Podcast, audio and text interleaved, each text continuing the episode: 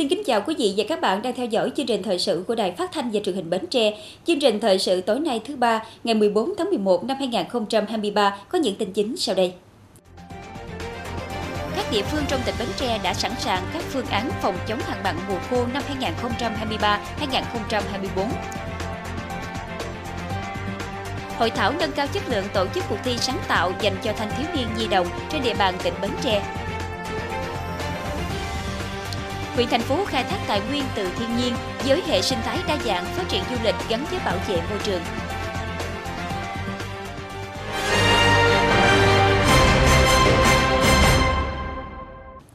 Festival Làng nghề Việt Nam năm 2023 vừa kết thúc. Trong khuôn khổ festival lần này có rất nhiều câu chuyện của làng nghề, ngành nghề truyền thống được đề cập.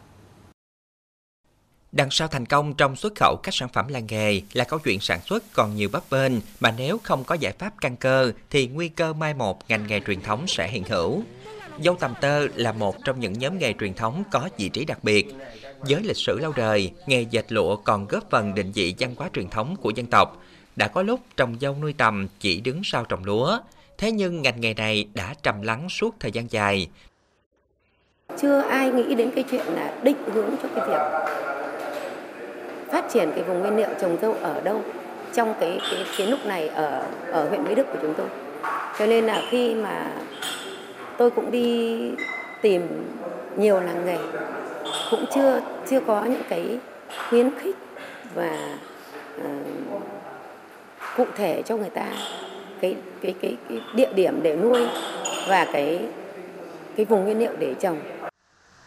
Trong khi đó, nhóm nghề gốm sứ đối mặt với thực trạng nguồn nguyên liệu từ đất cạn kiệt. Hải Dương thì tốt nhất vẫn là trúc thôn, đất trúc thôn là trắng nhất. Nhưng trúc thôn hiện nay cũng đang ít nhất, cũng đang đang đang đang mỗi mất đi. Bởi vì những cái đất như đất trắng của trúc thôn, những đất đẹp của của La Phủ nó không phải là cứ tồn tại mãi, dần dần nó phải hết nếu như các nghệ nhân gốm đau đáo với nguồn đất trắng có hàm lượng nhôm cao đang dần ít đi, thì những người trồng dâu nuôi tầm còn có thể trông chờ vào công tác quy hoạch phát triển. Là Hà Nội đang đánh giá phân tích tất cả các cái nghề, danh mục các cái nghề, cái nào cần khuyến khích phát triển, cái nào hạn chế phát triển, cái nào vẫn phải phát triển thì đều có những cái giải pháp. Như là vẫn phải phát triển thì chúng ta phải quy hoạch ra một khu để giải quyết các cái vấn đề làm gốm hay dệt lụa chỉ là một ví dụ điển hình trong câu chuyện thiếu nguyên liệu để ổn định sản xuất. Còn nhiều nhóm ngành nghề truyền thống như đan lát cũng bấp bênh không kém vì nguyên liệu không ổn định và nhiều loại có nguy cơ mai một. Thưa quý vị, sáng nay ngày 14 tháng 11, Bộ Tư pháp tổ chức hội nghị đánh giá kết quả 5 năm thi hành luật trách nhiệm bồi thường của nhà nước năm 2017. Bộ Tư pháp cho biết, từ khi luật trách nhiệm bồi thường của nhà nước có hiệu lực thi hành đến ngày 30 tháng 6 năm 2023, các cơ quan có trách nhiệm bồi thường trên cả nước đã thụ lý, giải quyết hơn 160 vụ việc yêu cầu bồi thường thiệt hại, trong đó có 2 phần 3 đã có văn bản giải quyết bồi thường có hiệu lực pháp luật.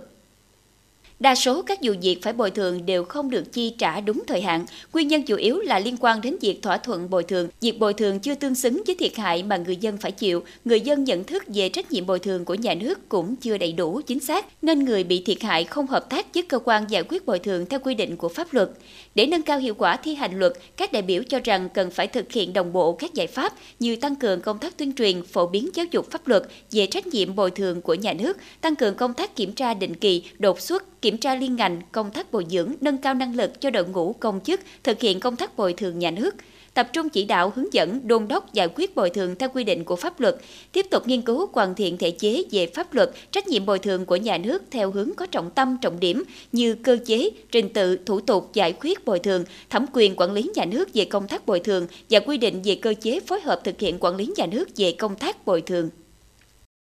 Thưa quý khán giả, thời gian này, các địa phương trong tỉnh Bến Tre đã sẵn sàng các phương án phòng chống hạn mặn mùa khô năm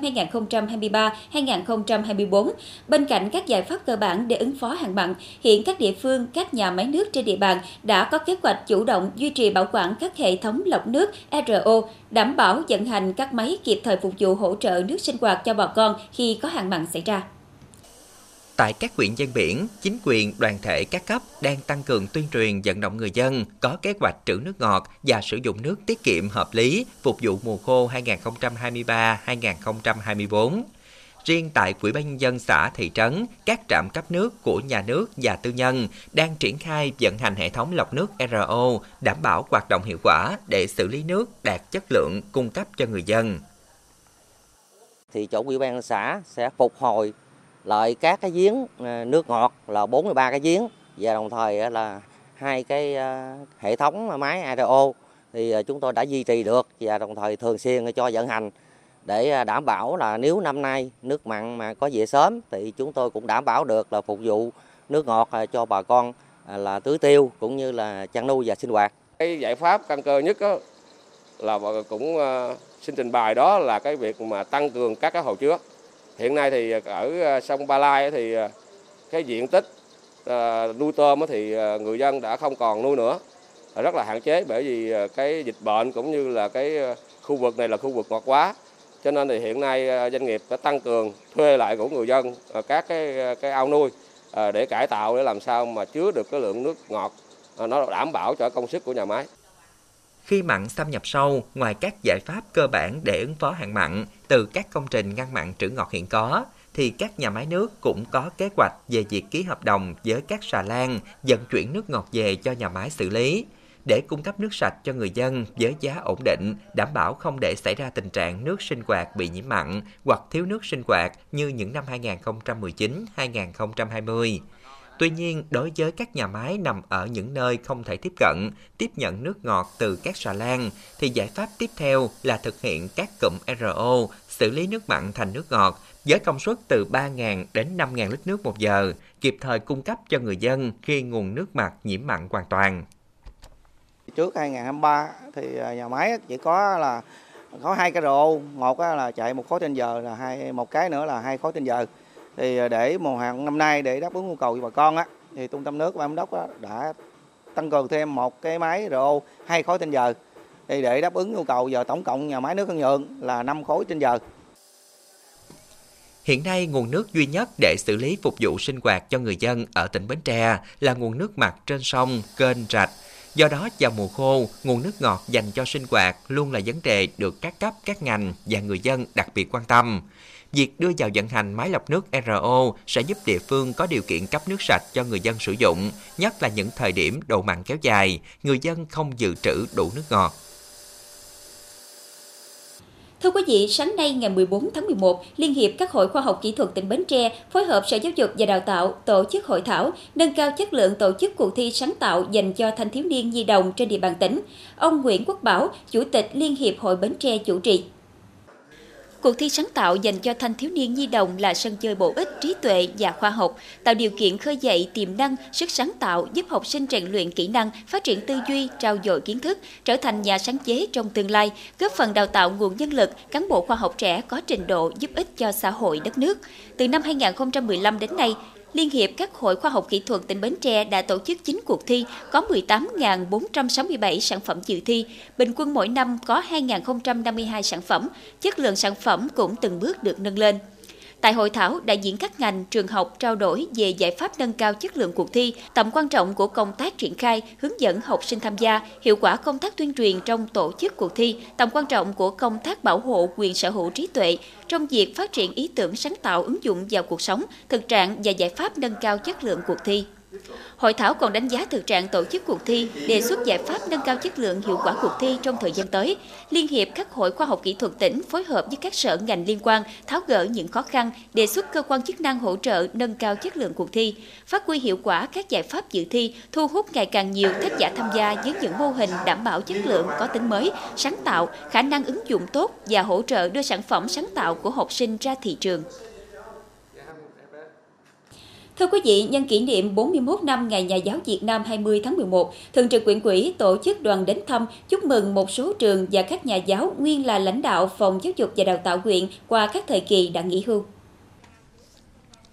Ngày 14 tháng 11 năm 2023, Bí thư quyện ủy thành phố cùng lãnh đạo Phòng Giáo dục và Đào tạo huyện Agribank chi nhánh quyện đã đến thăm thầy Nguyễn Văn Thọ và các trường mầm non thị trấn thành phố, mầm non Như Ý ở thị trấn thành phố và trường tiểu học Thành Phong B nhân kỷ niệm 41 năm Ngày Nhà giáo Việt Nam 20 tháng 11.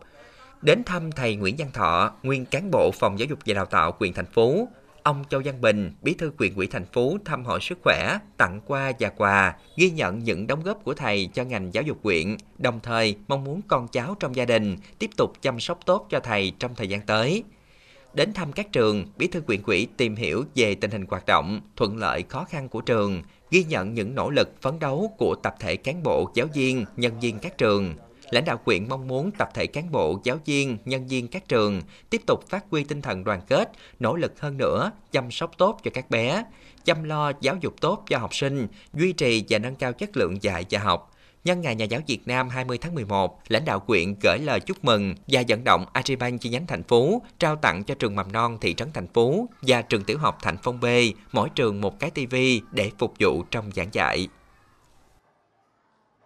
nhằm nâng cao vai trò trách nhiệm của các cấp quỹ đảng, chính quyền, các ban ngành, đoàn thể trong công tác chỉ đạo phối hợp triển khai thực hiện công tác chăm sóc và phát huy vai trò người cao tuổi, kịp thời thích ứng với giai đoạn già hóa dân số. Sáng nay ngày 14 tháng 11, Chi cục Dân số Kế hoạch hóa gia đình phối hợp ban đại diện Hội người cao tuổi tỉnh Bến Tre tổ chức hội nghị chia sẻ kinh nghiệm hoạt động chăm sóc và phát huy vai trò người cao tuổi.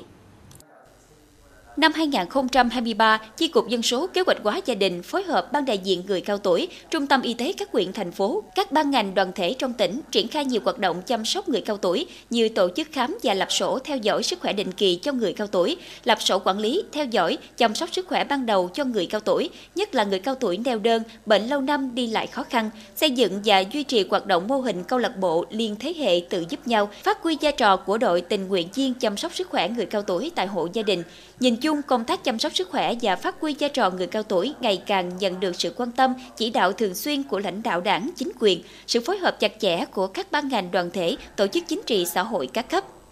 Tham gia hội nghị, các cá nhân tập thể điển hình cùng chia sẻ những cách làm hay, hiệu quả đã thực hiện trong thời gian qua, giúp các địa phương có dịp trao đổi, ứng dụng và hoạt động thực tiễn tại đơn vị mình. Từ đây nhân rộng các mô hình hay, hướng tới ngày càng nâng cao hơn nữa chất lượng hoạt động chăm sóc sức khỏe người cao tuổi, giúp người cao tuổi sống vui, sống khỏe, sống có ích. Thưa quý vị, thành phố là địa phương có tiềm năng phát triển du lịch, trở thành ngành kinh tế mũi nhọn, khai thác tài nguyên du lịch từ thiên nhiên với hệ sinh thái đa dạng, đáp ứng mục tiêu phát triển du lịch gắn với bảo vệ môi trường, đang được thành phố tập trung khai thác, phát huy giá trị và giới thiệu quảng bá rộng rãi.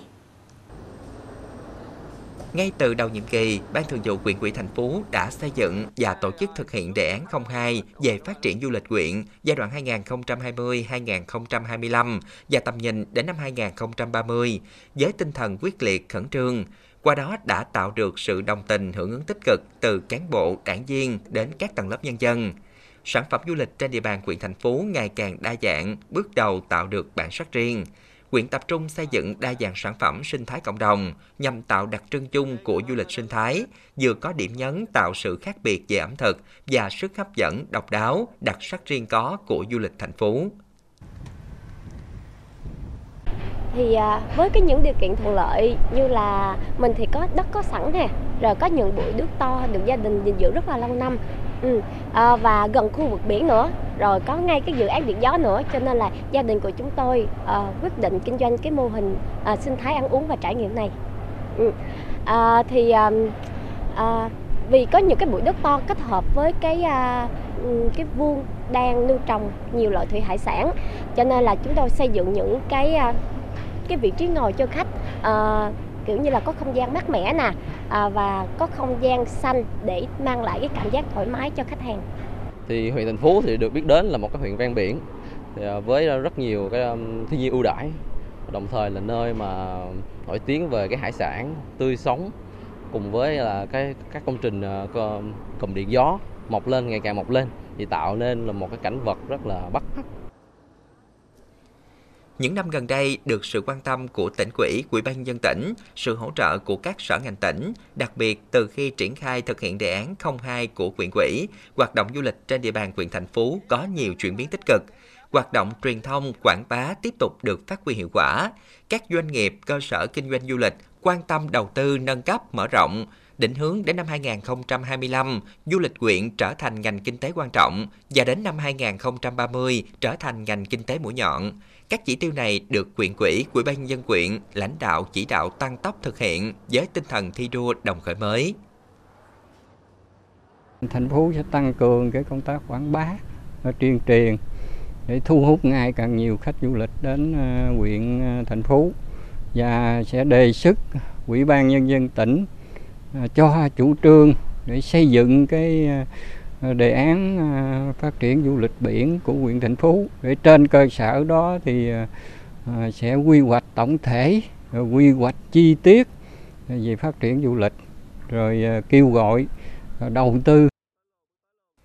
được thiên nhiên ưu ái ban tặng cảnh quan đẹp, khí hậu mát mẻ, với tài nguyên nước và tài nguyên rừng phong phú, đa dạng, cùng nhiều di tích lịch sử văn hóa, tạo nên bức tranh đa sắc màu. Du lịch quyện thành phố ngày càng trở nên sôi động, khai thác có hiệu quả hơn những tiềm năng sẵn có, qua đó tạo tiền đề đưa du lịch phát triển bền vững, trở thành một trong những ngành kinh tế mũi nhọn của quyện trong thời gian tới.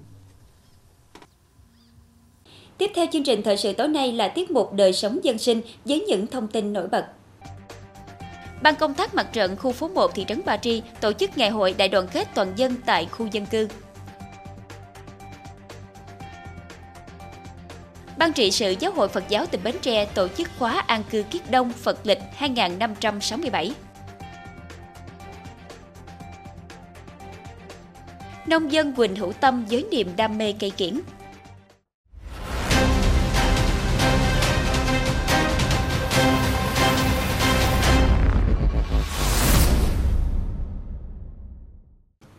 Vị, Bộ Tài chính cho biết tính đến tháng 10 năm 2023, có 49 doanh nghiệp được cấp có thẩm quyền phê duyệt đề án cơ cấu lại doanh nghiệp theo quyết định số 360 năm 2022 của Thủ tướng Chính phủ.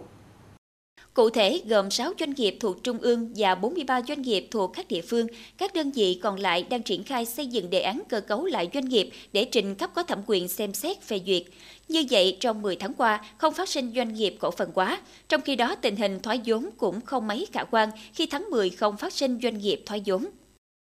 Tối ngày 13 tháng 11, Ban công tác mặt trận khu phố 1 thị trấn Ba Tri tổ chức ngày hội đại đoàn kết toàn dân tại khu dân cư. Đến dự có ông Võ Giang Phê, bí thư quyện quỹ cùng đông đảo bà con trong khu phố. Năm 2023, nhân dân khu phố 1 thị trấn Ba Tri đã đoàn kết chung sức chung lòng thực hiện có hiệu quả cuộc vận động toàn dân đoàn kết xây dựng đô thị văn minh, qua đó đưa đời sống người dân từng bước được nâng lên, hộ nghèo được kéo giảm. Đặc biệt, khu phố đã duy trì và thực hiện tốt các phong trào như Ngày Chủ nhật xanh, Tổ nhân dân tự quản 5K, xây dựng giao thông, tuyến đường văn minh. Ngoài ra, khu phố xây dựng và giữ vững danh hiệu khu phố an toàn về an ninh trật tự, 16 tổ nhân dân tự quản đạt vững mạnh, hộ gia đình đạt chuẩn văn hóa chiếm 96%, hộ gia đình văn hóa 3 năm liền đạt 90%. Tại ngày hội, Ban công tác mặt trận khu phố 1 đã phát động và ký kết giao ước thi đua thực hiện cuộc vận động toàn dân đoàn kết xây dựng đô thị văn minh năm 2024. Dịp này, cấp quỹ chính quyền thị trấn Ba Tri biểu dương khen thưởng cho các cá nhân, hộ gia đình tiêu biểu có thành tích xuất sắc trong thực hiện cuộc vận động toàn dân đoàn kết xây dựng đô thị văn minh năm 2023. Khu phố tặng quà cho các hộ nghèo, học sinh có hoàn cảnh khó khăn. Bí thư quyện quỹ Võ Văn Phê tặng 5 phần quà cho 5 hộ gia đình chính sách khó khăn của khu phố.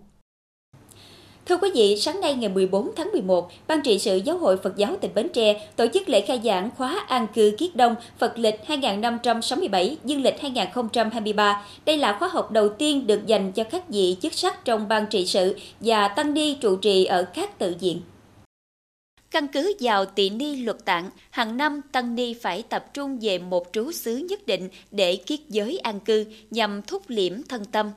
trao dồi giới, định, tuệ, giữ gìn quy củ tổng tâm, trang nghiêm giáo hội, lợi lạc tự thân và lợi ích xã hội. Khóa an cư kiết đông diễn ra trong 7 ngày tại điểm trường chùa Diên Minh, phường An Hội dành cho chư Tăng và chùa Bạch Dân, phường 6 dành cho chư Ni.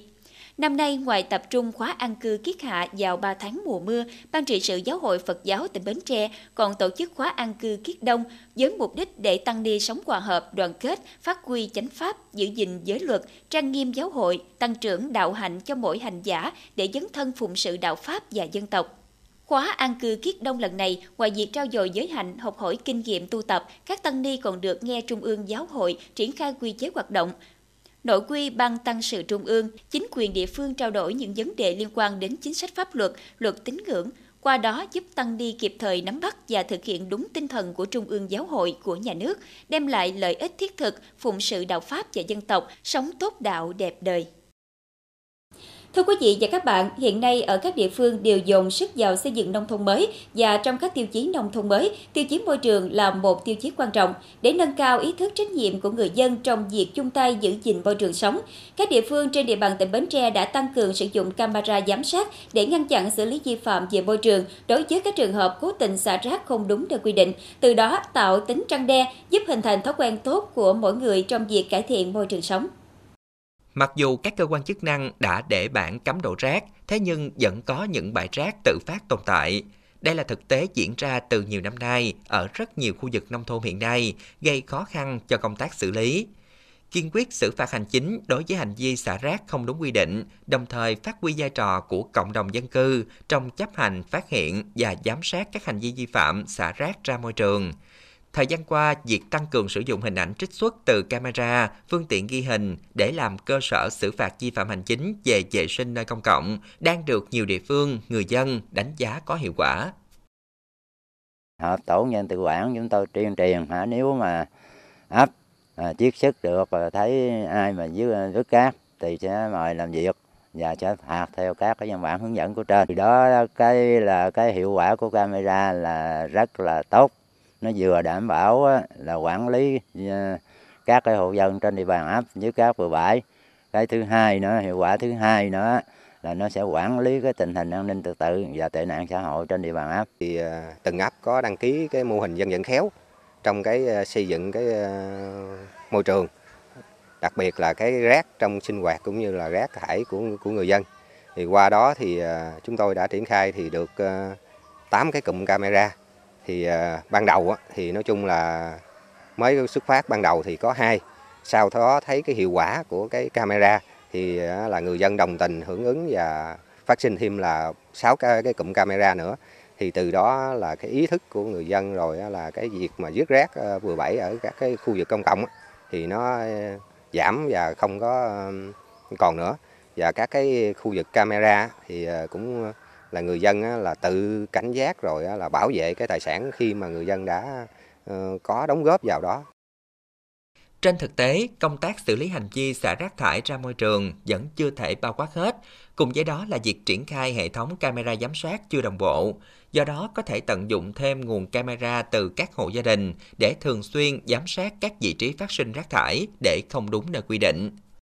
Như tôi là cái người dân ở đây thì à, cũng à, có cái ý là muốn à, đóng góp với cùng với à, chính quyền địa phương ở đây là tôi trích tiền của tôi riêng á, tôi gắn camera để ờ, cùng với quỹ ban để quan sát cái ờ, cái điểm rác ở đây. Tại vì ở đây, khu vực đây là trường học à, ở đây là tôi gắn camera để quan sát. Thứ nhất là để cho bà con nhận thức được, để bà con có cái ý thức để mà tiêu thụ rác cá nhân ở nhà cho nó sạch sẽ, nó đừng có làm ô nhiễm mà đừng có mà đi dục dứt rác bậy bạ gì nữa đó là cái quan điểm của tôi là à, như vậy thì à, à, chính quyền địa phương ở đây nói chung thì à, cũng à, à, hết sức là tích cực là vận động bà con ở đây thì cũng có là tuyên truyền cho bà con là có nhận thức là bỏ rác tại nhà là để giữ gìn cho môi trường xanh sạch đẹp đó là cùng với nhau là cho nó góp phần cho cái xã hội nó được đẹp hơn. Xác định công tác quản lý rác thải là một trong những ưu tiên đối với công tác bảo vệ môi trường. Mới đây, Ủy ban dân tỉnh Bến Tre đã ban hành quyết định số 24 về quản lý chất thải rắn sinh hoạt, trong đó chú trọng thực hiện phân loại rác tại nguồn theo hướng dẫn tại khoản 1 điều 75 của Luật Bảo vệ môi trường năm 2020. Cùng với đó, Nghị định 45 của Chính phủ quy định về xử phạt vi phạm hành chính trong lĩnh vực bảo vệ môi trường, có hiệu lực từ ngày 25 tháng 8 năm 2022. Tuy nhiên đến nay vẫn chưa phát huy được hiệu quả của văn bản quy phạm pháp luật quy định về công tác xử lý rác thải. À, hiện nay về cái um, vấn đề à, à, xem xét cái việc chấp hành trong cái vấn đề quản lý rác thải điều chỉnh các cái hành vi mà bỏ rác không đúng nơi quy định À, hoặc là không phân loại rác thải từ nguồn thì được quy định rất rõ trong luật bảo vệ môi trường cũng như trong cái nghị định xử phạt vi phạm tránh dự lĩnh vực bảo vệ môi trường. Cụ thể ví dụ như là vứt rác ờ, không đúng nơi quy định bỏ rác ra ngoài vỉa hè sông kênh rạch ờ, ở các cái nơi mà không phải là cái điểm lấy rác thì sẽ bị xử phạt vi phạm hành chính lĩnh, lĩnh nội dung này thì từ 1 triệu đến 2 triệu đồng tâm hành vi thì cái thẩm quyền xử lý này thì do à, ủy ban dân cấp xã sẽ thực hiện trong thời gian chờ đợi việc bắt buộc áp dụng phân loại rác thải tại nguồn, các địa phương vẫn phải tiếp tục thực hiện các giải pháp thu gom xử lý phù hợp với điều kiện khả năng của địa phương, đồng thời tuyên truyền thông tin cho người dân biết và hiểu rõ các quy định của pháp luật về quản lý rác thải hiện nay. Bên cạnh đó, triển khai hệ thống camera ghi hình hành vi xả thải ra môi trường nhằm giúp cho các ngành chức năng thắt chặt công tác quản lý chủ nguồn thải bằng các chế tài nghiêm khắc và thực hiện hiệu quả việc phân loại rác tại nguồn. Theo Tập đoàn Điện lực Việt Nam EVN, dự kiến trong tháng 11, sản lượng tiêu thụ điện bình quân trong ngày của hệ thống ở mức 763,5 triệu kWh, tăng hơn 7% so với cùng kỳ năm 2022. Tập đoàn tiếp tục quy động các nhà máy nhiệt điện, các nhà máy thủy điện khai thác theo tình hình thủy dân thực tế để cung ứng đủ điện cho sản xuất và tiêu dùng. Để chuẩn bị cho việc cung cấp điện năm 2024, EVN và các đơn vị thành viên đã tiến hành kiểm tra, trà soát toàn diện các tổ máy, thực hiện duy tu, bảo dưỡng định kỳ theo đúng kế hoạch, kịp thời sửa chữa thay thế các thiết bị. Anh Quỳnh Hữu Tâm sinh năm 1978 ở ấp Hòa Thanh, xã An Hiệp, huyện Châu Thành, là một nông dân trẻ có niềm đam mê với sinh vật cảnh. Anh đang là chủ nhân của hàng chục cây bonsai kiện lá có giá trị cao, đồng thời là một nghệ nhân tiêu biểu, đóng góp nhiều vào sự phát triển sinh vật cảnh tại địa phương. Trong vườn nhà anh Tâm có nhiều loại cây bonsai với giá trị cao như mai vàng, khế kiển, mai chiếu thủy, cần thăng, nguyệt quế. Anh Tâm cho biết anh bắt đầu nuôi cây kiển từ năm 2000 khi mới tốt nghiệp trung học. Anh đã dành nhiều thời gian và công sức để chăm sóc, tạo dáng và phát triển cây kiển. Với tính cần cù, chịu khó, ham học hỏi, anh thường tham gia các triển lãm hội chợ và giao lưu với các hội viên sinh vật cảnh khác để học hỏi kinh nghiệm và cập nhật xu hướng mới. Những cây bonsai của anh không chỉ đẹp về hình thức mà còn mang nhiều ý nghĩa phong thủy, tượng trưng cho sự may mắn, bình an, thịnh vượng. Một cây bonsai, anh Tâm có thể bán với giá từ 50 cho đến 100 triệu đồng, tùy theo dốc dáng và giá trị của cây. Sinh vật cảnh thì cũng đã à, rất giúp ích cho tôi là cũng như là có cái niềm đam mê. À, giờ nó có là một như cái năng lượng để cho tôi có một cái vừa có kiến thức và vừa có một cái sức lực để mình à, phát huy được một cái đời sống của mình. Và bên cái cạnh à, đó thì tôi cũng đã có ờ, làm chậu thêm để ờ, vừa trang trải cuộc sống và vừa phục vụ cho mình để mình có để ờ, những cái sản phẩm mà để mình vô những cái cây bonsai. Ngoài đam mê với bonsai cây kiển, anh Tâm còn là một nông dân giàu nhiệt quyết. Anh đang sở hữu khoảng 7.000 mét vuông đất vườn, chuyên trồng các loại cây ăn trái độc lạ có giá trị kinh tế cao như bưởi ruby, na dứa Đài Loan hay lựu đỏ Ấn Độ. Đây là những loại cây ăn trái được anh Tâm nhập giống từ nước ngoài và trồng thử nghiệm tại vườn nhà.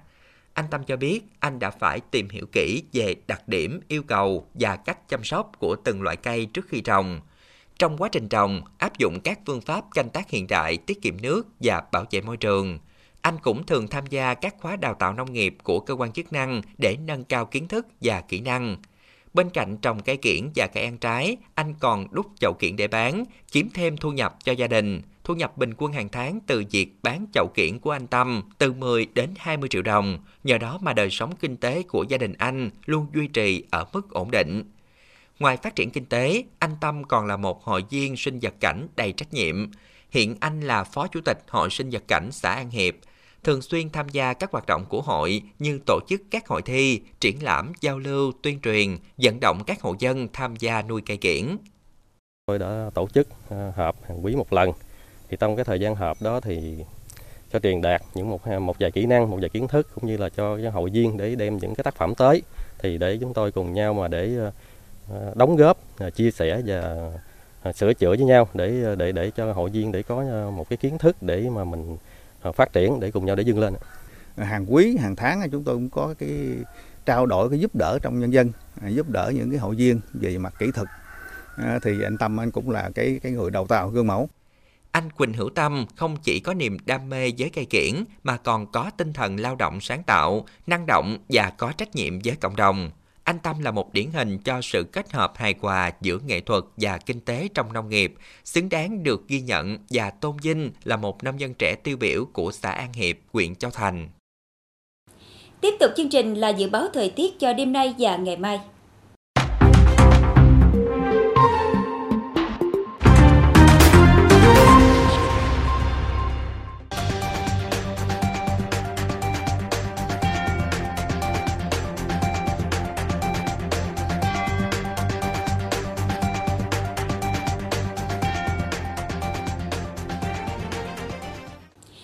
Đây, chúng tôi xin kết thúc chương trình thời sự buổi tối trên sóng truyền hình Bến Tre. Cảm ơn quý vị đã quan tâm theo dõi. Thân ái, chào tạm biệt.